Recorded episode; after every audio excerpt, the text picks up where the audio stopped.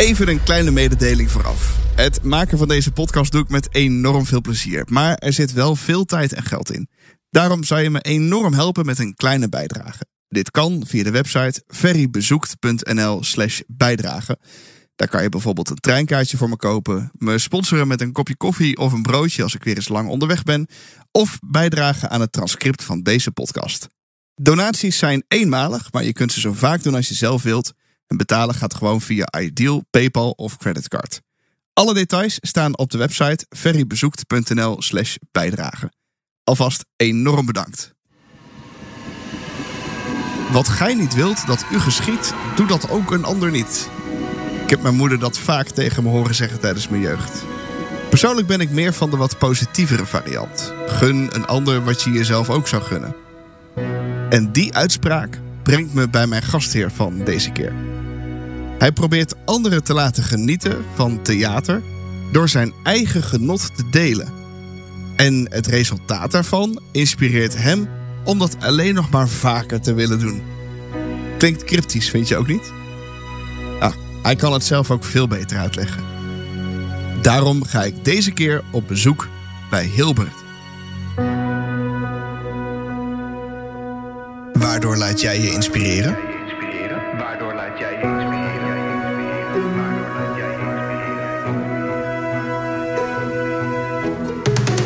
Mijn naam is Ferry en als podcastmaker hou ik van inspirerende verhalen. In deze podcast praat ik met mensen die mij inspireren. In de hoop dat jij ook op nieuwe ideeën komt.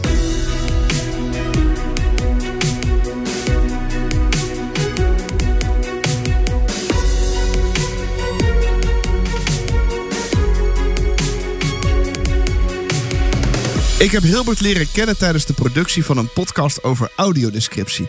Ik maakte een reportage in Ouwehands Dierenpark in Renen en hij was daar als blindentolk. Iets zei me, jij hebt veel te vertellen. Mijn naam is Hilbert Geerling. Ik ben blindentolk. Maar niet alleen, want ik treed ook op als goochelaar. Ik maak jeugdtheater. Ehm, en in mijn vrije tijd doe ik heel veel aan vormgeving. Ik vind het leuk om flyertjes te, te vormgeven en posters en dat soort dingen. Eh, dat komt omdat ik vroeger tekenleraar ben geweest. Dus dat tekenen, dat, ja, dat zit er gewoon altijd nog een beetje in. Vind ik leuk. Ik ben trouwens ook wiskundeleraar geweest, maar om nou in je vrije tijd sommetjes te gaan zitten oplossen, nee, zo zit ik dan niet in Er zijn mensen die sudoku's doen. Ja, ik doe iedere dag zeker één of twee sudoku's. Dat dan weer wel. Ja, daar heb je me nou toch weer te pakken. Hoe word je blindentolk? Daar wil ik zo even op terugkomen. Ja. Goochelaar, wiskundedocent en vormgever. Oké, dan, dan ga ik aan het begin... vooral die combinatie. Ja, daarvan. nee, maar ik, dan, dan ga ik je gewoon mijn levensverhaal vertellen. Ik zal proberen dat niet al te lang te doen. Eh, want dan komt alles langs. Toen ik heel klein was, echt heel klein, eh, vijf, en, en nog wel jonger, want mijn moeder zei dat ik daarvoor al een keer mijn hele beddenlaken had betekend met een onderwaterwereld. Dus ik heb serieus met een stift op mijn bed, ja, dus dat laken waar ik op lag, heb ik een, een onderwater met zeewier en vissen en haaien en zeepaardjes en, en alles erop en eraan. Ge- Gewoon, ik hield van tekenen. Ik, ik vond tekenen superleuk. Ik tekende heel veel, heel vaak. Twee, ik vond goochelaars intrigerend. Ik vond goochelaars fantastisch. En als ik al in bed lag om 11 uur en er was een goochelaar op televisie, dan haalde mijn moeder mij uit bed en zei ze: Heel wat wakker worden, er is een goochelaar op televisie. En dan mocht ik heel even naar die goochelaar kijken en daarna moest ik gewoon weer naar bed. Dat goochelen vond ik prachtig. Nou, dan, dan word je wat ouder en op een gegeven moment was ik een jaar of 19 misschien. En toen ontmoette ik een goochelaar. Die man was bij ons op visite. Ik wist helemaal niet dat hij goochelaar was. Gewoon bij jullie thuis. Ja, die was bij ons thuis. Hij moest iets bespreken met mijn moeder.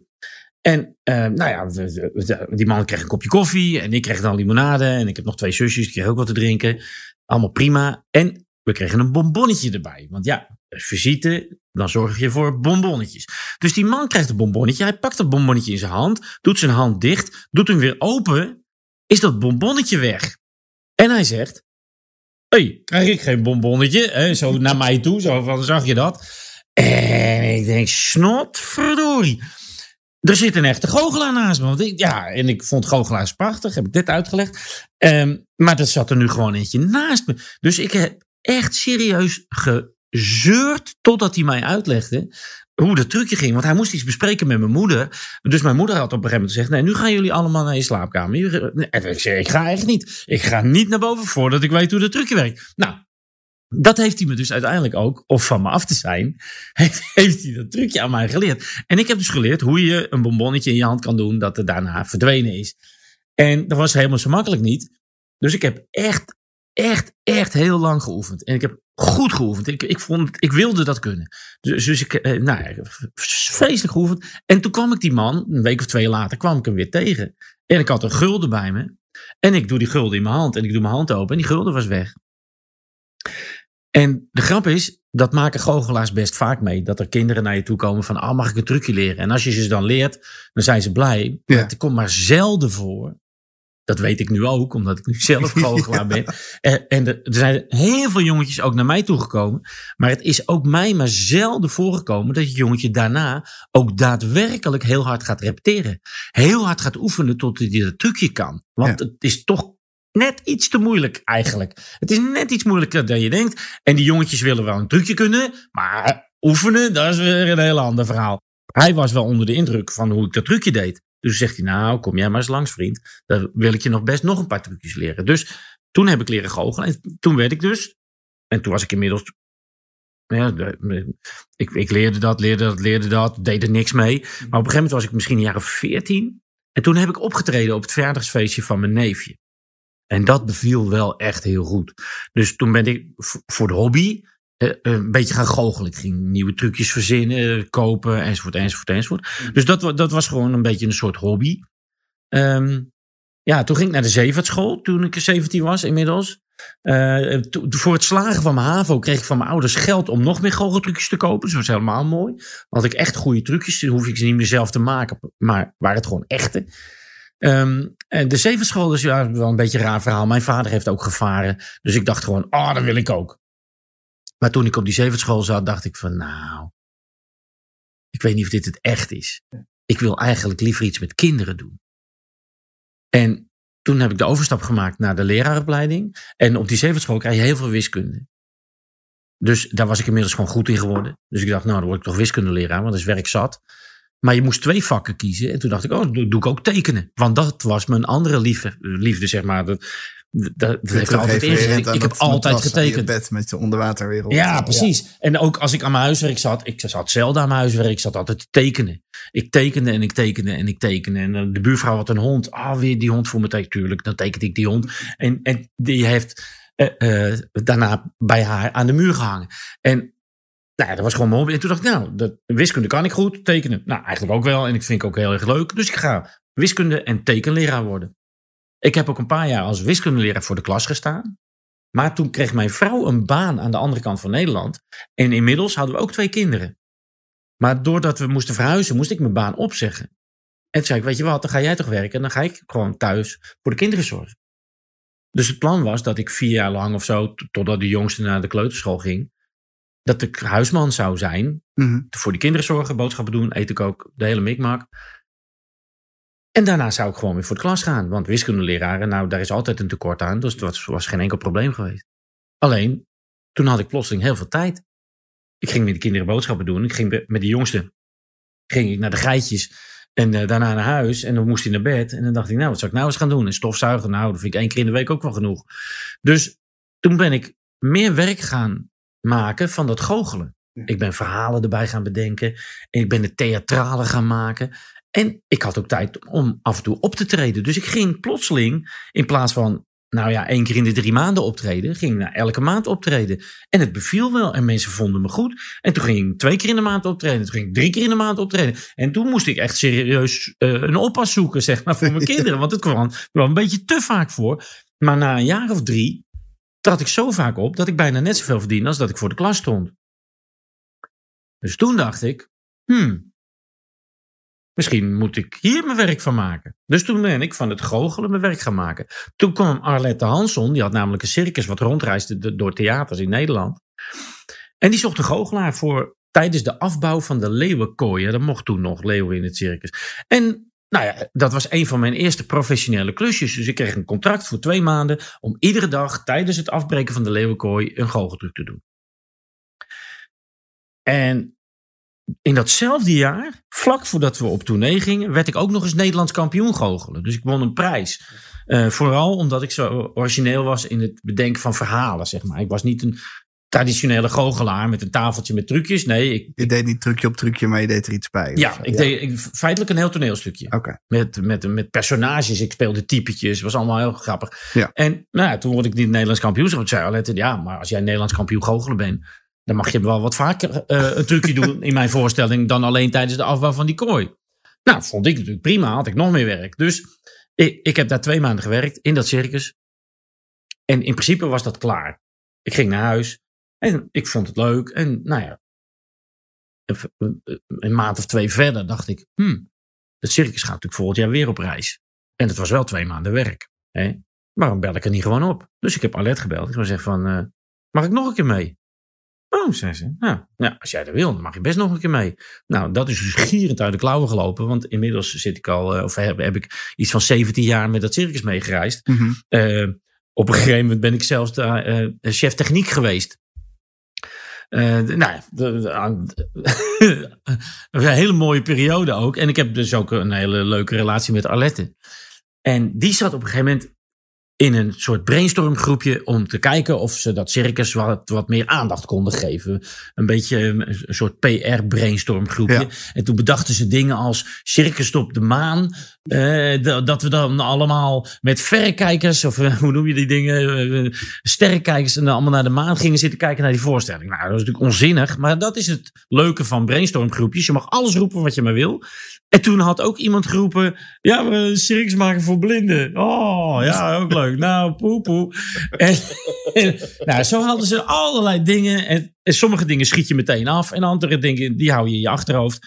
En ik, ik geloof dat, dat, dat circus voor blinden, dat ze dat afgeschoten hadden. Van, Nou, dat gaan we dus echt niet doen. Dat, dat stond naast Circus Ja, de, de, on- ongeveer even, even raar. Maar ehm, toen kwam er in Brabant op een dag een juf van een school, eh, een blinde school. En die zei, kunnen wij niet met ons hele groepje achter de schermen kijken bij jullie circus? Nou, dat was natuurlijk geen enkel probleem, dus dat kon wel.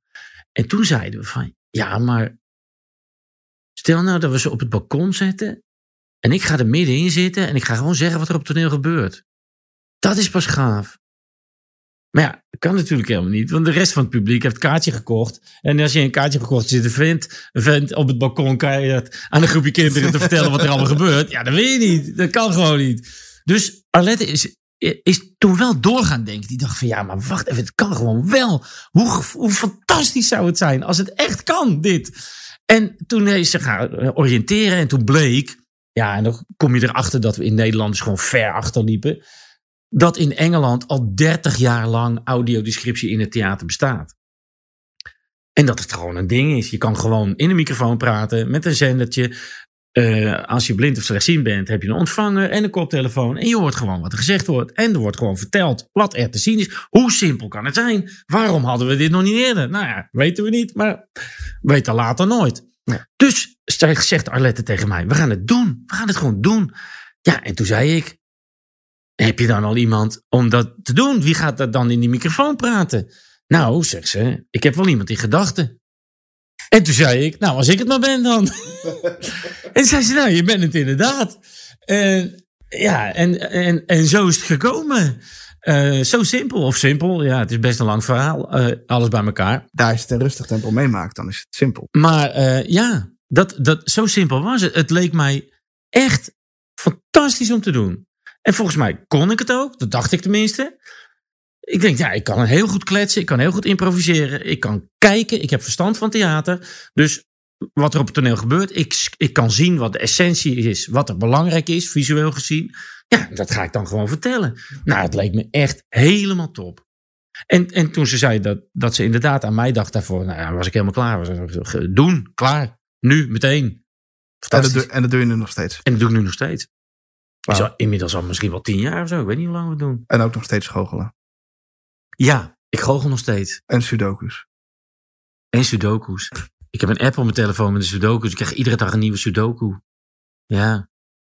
Zou je voor mij, ja, ik weet het, maar voor de luisteraar, ehm, het beroep blinde tolk willen toelichten? Want je hebt het net wel uit uitgelegd hoe het ontstaan is. Dus globaal uitgelegd wat, wat dat inhoudt. En, en met een zendertje en een koptelefoon vertellen. Maar wat, wat vertel je dan? Ja, dat, de, de, de vraag wat is een blindentalk, die wordt echt heel vaak gesteld. Dat weet ik, daarom Als stel ik, ik hem. ja, precies. Als ik, als ik het aan mensen zeg, ja, ik ben blindentalk, dan is de eerste reactie is, oh, kun je gebarentaal? Dus nee, ze zijn niet doof.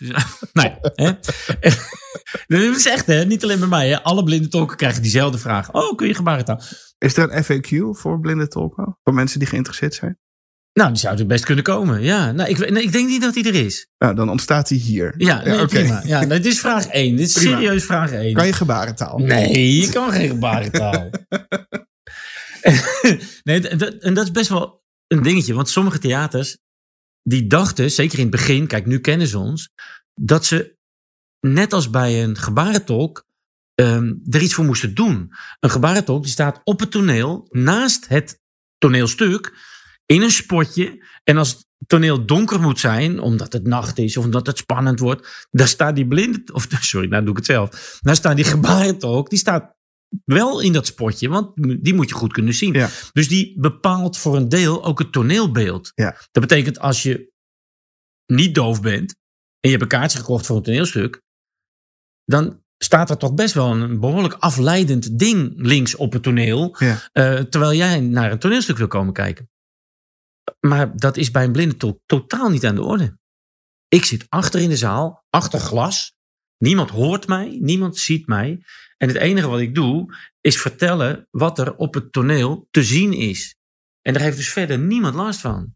Het is super handig. Ik heb een microfoon, nou, zoals net gezegd, met een zendertje. En alles wat ik zeg is te horen in de koptelefoon van de mensen die een koptelefoon op hebben.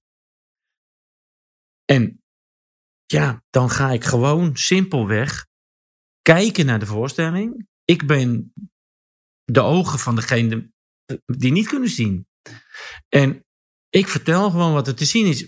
Ik kan natuurlijk niet alles vertellen, want er is vaak heel veel te Nee, zien. Vast genoeg Maar- om het verhaal te volgen. Ja, precies. Ik ga vertellen wat er belangrijk is, wat je nodig hebt voor het verhaal. Ja. Want ik heb maar één doel. En dat, dat, dat is echt een soort heilig doel.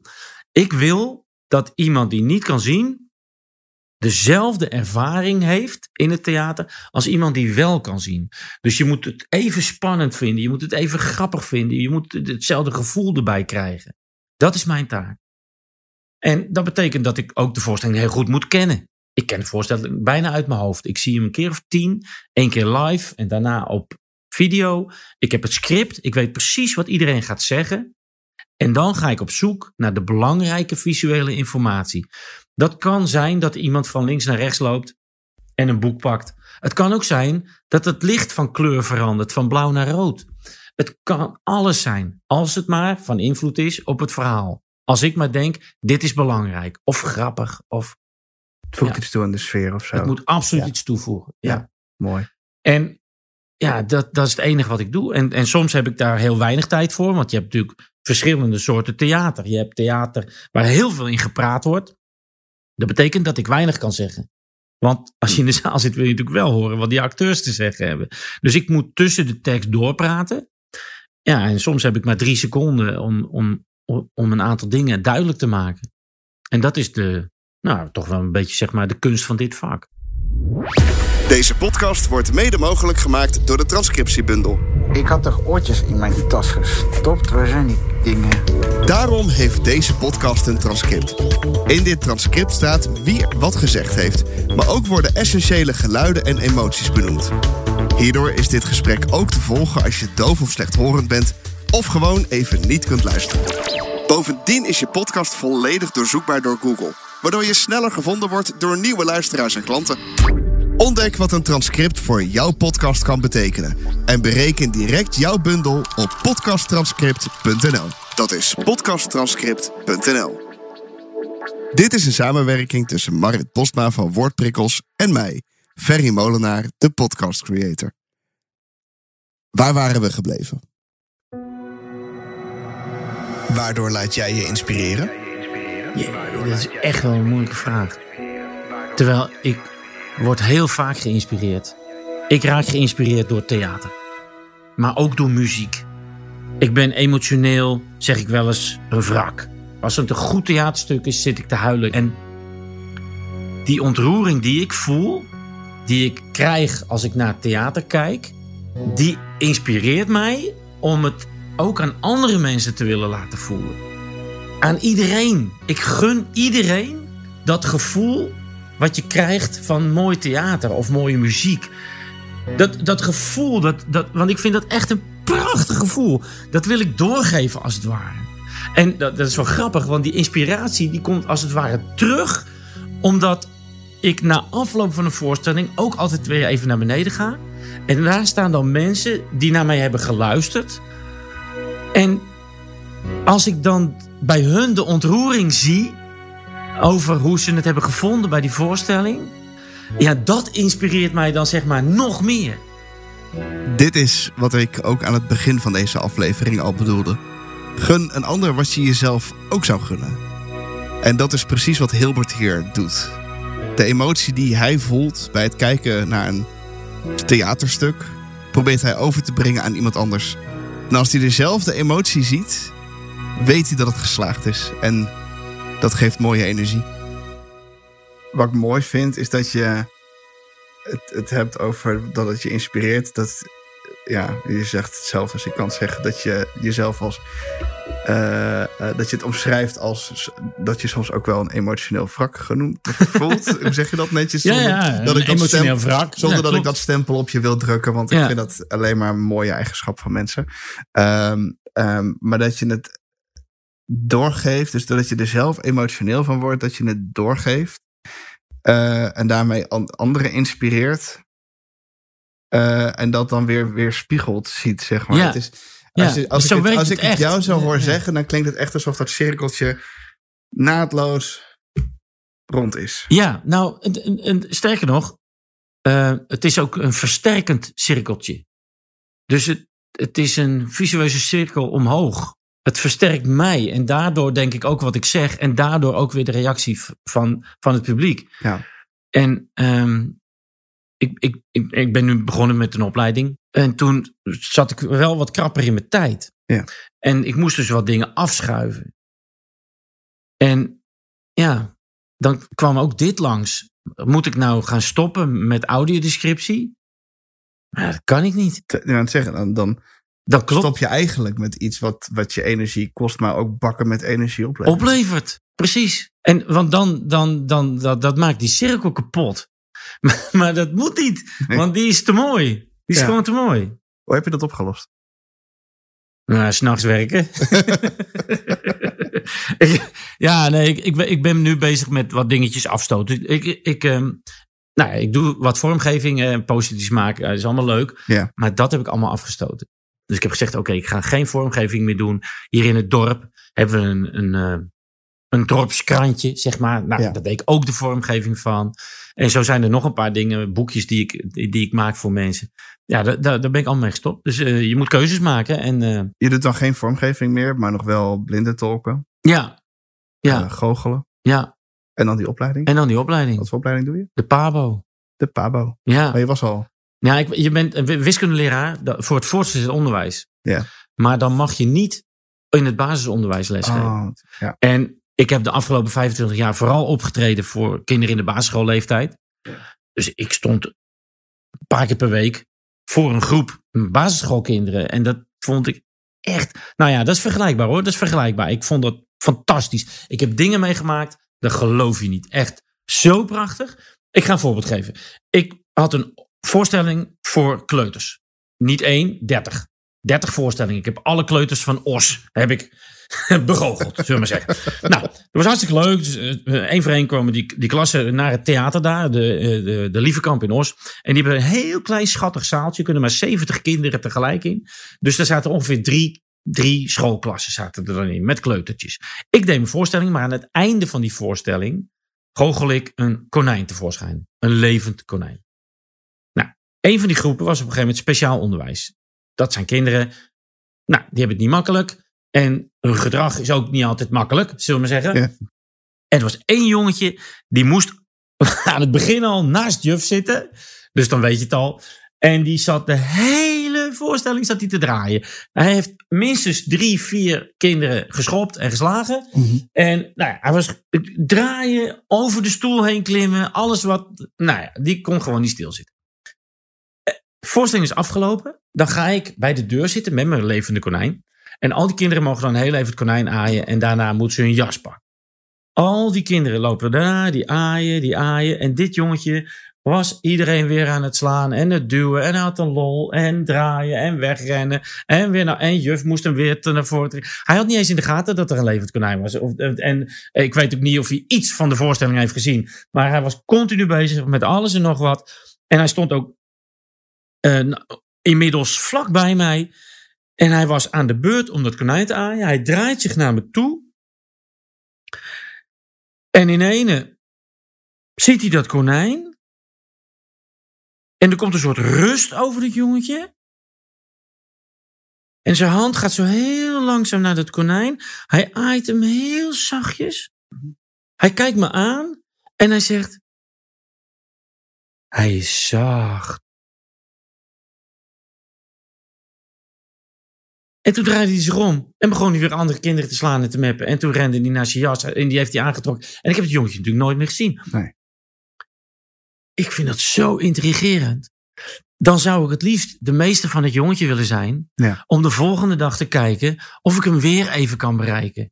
En dan misschien twee seconden langer. Ja. Misschien zou ik een knuffel voor hem kopen van een konijn. Dat hij, dat misschien wel een hele minuut lang eh, even rustig kon. En de- ik, ik, oh, mijn- vingers jeuken om dan iets met, met het jongetje te mogen doen. En dit soort dingen.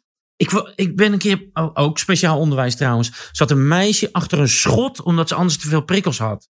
En het, de voorstelling was afgelopen en ze steekt de vinger op en ze zegt: Meneer, komt u nog eens een keer? Want ik vond het heel gezellig. Nou, jongen, er zit bijna te janken in de auto. Ja. En dat is zo mooi. Terwijl je En- weet dat ze er dan niets van, of weinig van gezien heeft. Ja, nou ja, goed. Ja, En, en, en, maar dat, ik, ja, nou ja, ik vind het, als je het over inspiratie hebt, ik krijg dus inspiratie van die kinderen. Ik word geïnspireerd, ik, dan word ik helemaal, dan, krijg, ja, dan, wil, dan wil ik iets doen, dan wil ik met ze, met ze, met ze van alles doen. En dan wil ik ze voorlezen en dan wil ik ze ook, ook wel rekenen leren. en, en dus dacht ik, ik ga gewoon de Pabo doen. Ik ga gewoon de Pabo doen en dan ga ik gewoon nog een paar jaar ook voor de klas. En misschien maar twee, twee dagen in de week. Want nou ja, zo, ik ga niet stoppen met blindendok zijn. En ik ga denk ik ook niet stoppen met theater maken. Maar één keer theater in de week is ook prima. En als ik één keer in de twee weken een keer een voorstelling doe voor, voor Komt het Zien, eh, is ook prima. ik, ik, ik vind het sowieso mooi om te horen hoe, wat, hoe je motivatie is om naar de Pabo te gaan. Eh, je hebt me in een paar minuten dus dusdanig overtuigd. Ga je nou de Pabo doen? Nee, ik ga niet, nee ik, vooral dat ik niet de Pabo moet Oh, gaan oh, doen. oh, oh. ik Nou ja, ieder zijn ik ding. snap, ik snap heel goed dat jij Ja. het gaat doen. Ja, En eh, wat, wat ik dus heel mooi vind, en dat is altijd, denk ik ook wel waar ik zelf naar op zoek ben, waar ik af en toe wat moeite mee heb om, om daar de weg naar boven eh, in te vinden, is dat je iets vindt bij jezelf wat je, wat je raakt. Denkt, hé, hey, daar zou ik in, iets in willen of kunnen betekenen. En dan stappen zet om daar ook iets in te kunnen gaan betekenen. ja, Misschien niet voor dat jongetje of voor dat meisje, maar wel voor eh, eh, eh, de volgende, het volgende jongetje of het volgende meisje wat Ja. je tegenkomt. En dat, Ja. ja, dat vind ik gewoon een hele mooie insteek om ja.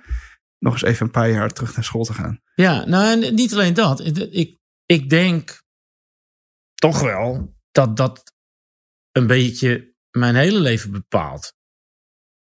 Ja. Als je iets wil, probeer het gewoon. En kijk, niet alles kan, hè. Er zijn ook mensen die zeggen, ja, als je maar wil, dan kun je het. nou, dacht het niet, hè. Ik, nee, ik, ik, ik, ik wil veel meer, maar niet alles kan. Er zijn ook dingen die mislukken. Maar er zijn ook dingen... De, de, de- ja, ik heb, ik heb een soort, zeg maar, instelling van... eh, ja, als het kan, eh, doe het gewoon. Ja. Hè? Ehm, nou, ik kan best nog een voorbeeld geven. Wat ik zelf heel erg leuk heb gevonden, heb ik ook, nou, veel, ook veel van geleerd. Mijn vader had contact met iemand die, nou ja, die deed de organisatie van schooltjes in vluchtelingenkampen in Libanon.